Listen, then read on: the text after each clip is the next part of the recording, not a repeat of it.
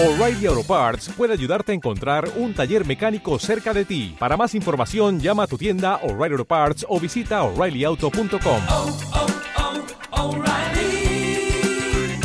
oh, Parts.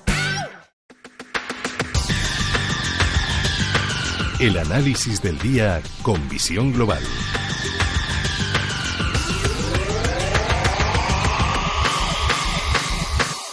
Y volvemos a saludar a Mark Rives, cofundador de Blackberg. Mark, buenas tardes de nuevo. Muy buenas tardes. Bueno, ¿por dónde me volvemos a continuar el análisis? Seguimos con Christine Lagarde, Banco Central Europeo. ¿Qué te ha gustado? Bueno, ya hace días que, que venimos comentando un poco, incluso no hemos tenido tiempo todavía de profundizar, ¿no? Porque nos queda, bueno, como siempre digo, los hechos marcan la diferencia más que las palabras, ¿no? Y, bueno, de momento las palabras suenan bien y luego hay que ver los hechos, ¿no? Eh, yo creo que todo eso es una inquietud de Lagarde, ¿no? De, bueno, pues al final suena muy bien todo esto, ¿no? De los cambios sociales, de la nueva manera de, de, de, vivir de las personas, de todo ese cambio que hemos vivido en la digitalización, el medio ambiente.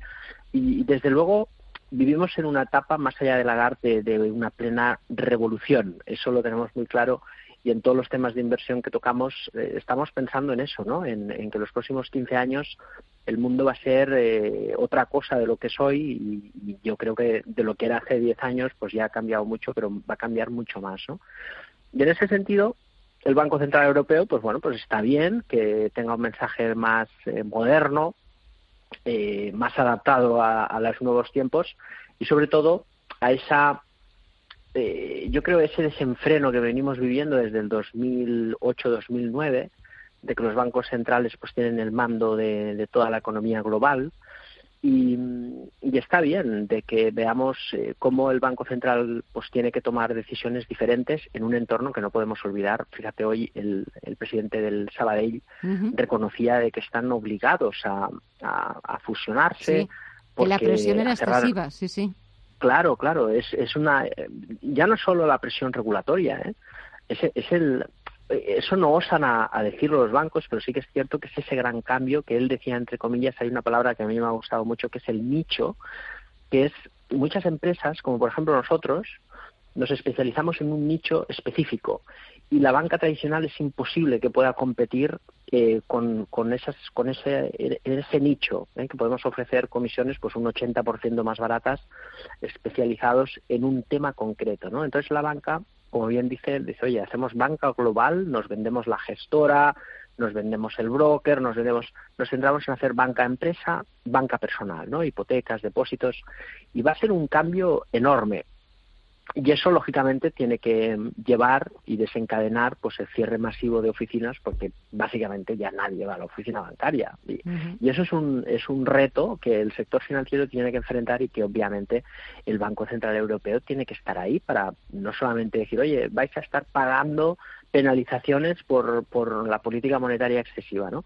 Yo creo que tenemos que apechugar todos y ahí pues veremos eh, durante este año cuál es la revolución que, que propone Lagarde, pero me parece eh, un tema increíble, ¿eh? porque los bancos centrales de todo el mundo están liderados básicamente por tecnócratas y es el primer mensaje que realmente eh, pretende aportar algo nuevo a una institución como el Banco Central y que a mí personalmente me genera mucha expectativa. Yo creo, para bien, ¿eh? yo creo que va a ser una gran presidenta. Vamos a ver si al final eh, lo podemos confirmar, pero creo que, que, tenemos suerte de que, de que ella esté ahí eh, en el Banco Central Europeo después de años de muchos tecnócratas uh -huh. que lo único que han hecho es fomentar una gran burbuja en el mercado de, de activos cotizados. Uh -huh.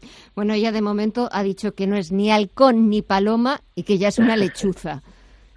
Sí, es un black bear. ¿eh? es, es, un, un, pájaro negro. sí, sí, sí. No, la verdad es que a nosotros sí. nos, nos gusta mucho. Sí, sí, sí, sí. Bueno, veremos a ver. Eh, esta es su segunda reunión al frente del Banco Central Europeo. Veremos también cómo, cómo va evolucionando to, todas también las, las políticas fiscales de los distintos países miembros de la Unión Europea. También cómo va evolucionando el contexto internacional. ¿Quieres hablar de Davos? ¿Qué te ha parecido? ¿Qué te está pareciendo? Bueno, hay un poco sobre la, la, misma dinámica. No creo que aporte nada, ninguna novedad. al respecto y como te decía sí que es cierto de que estamos viviendo una auténtica revolución en absolutamente todos los aspectos que, que marcan un poco la vida de, de, todas las personas y de toda la sociedad y que espero que los eh, bueno pues que todas las personas que ostentan la capacidad de marcar el camino hacia donde va la sociedad pues estén a la altura no y hay cosas que a veces suenan mejor cosas que suenan peor pero bueno poco a poco tendremos que ir definiendo el futuro. Y los mercados desde luego se tendrán que adaptar a estas nuevas eh, circunstancias no y qué te suena bien si echamos un vistazo a valores hmm.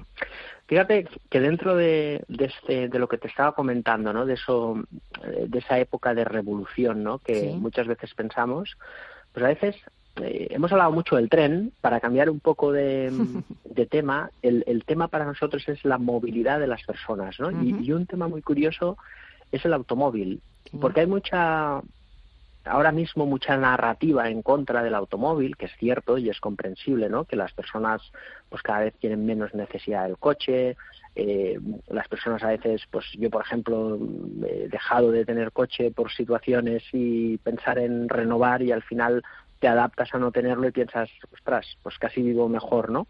Y ese nuevo cambio de la movilidad, de que a través de una aplicación puedas alquilar por días, eh, eh, pues no sé, el, mismo sector del taxi, ya hemos visto toda la revolución que hay, todo eso provoca pensar que habrá menos coches.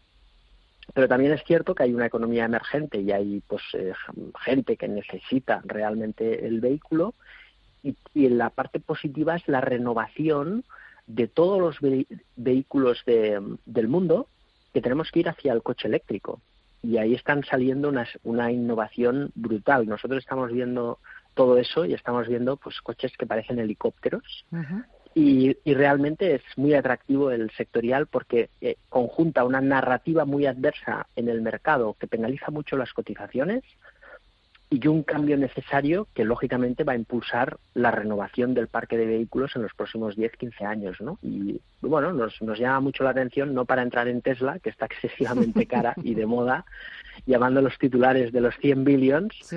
eh, pero sí compañías como BMW, por ejemplo, que creemos que es la mejor, o Renault, que está excesivamente penalizada, que nos llama mucho la atención, la verdad. Y estamos, bueno, pues mirando las empresas cíclicas a ver si nos decidimos a, a tomar alguna decisión. De momento hemos pensado en comprar BMW, vamos a ver eh, si optimizamos los, los tiempos, pero creemos que es un sector a tener en consideración.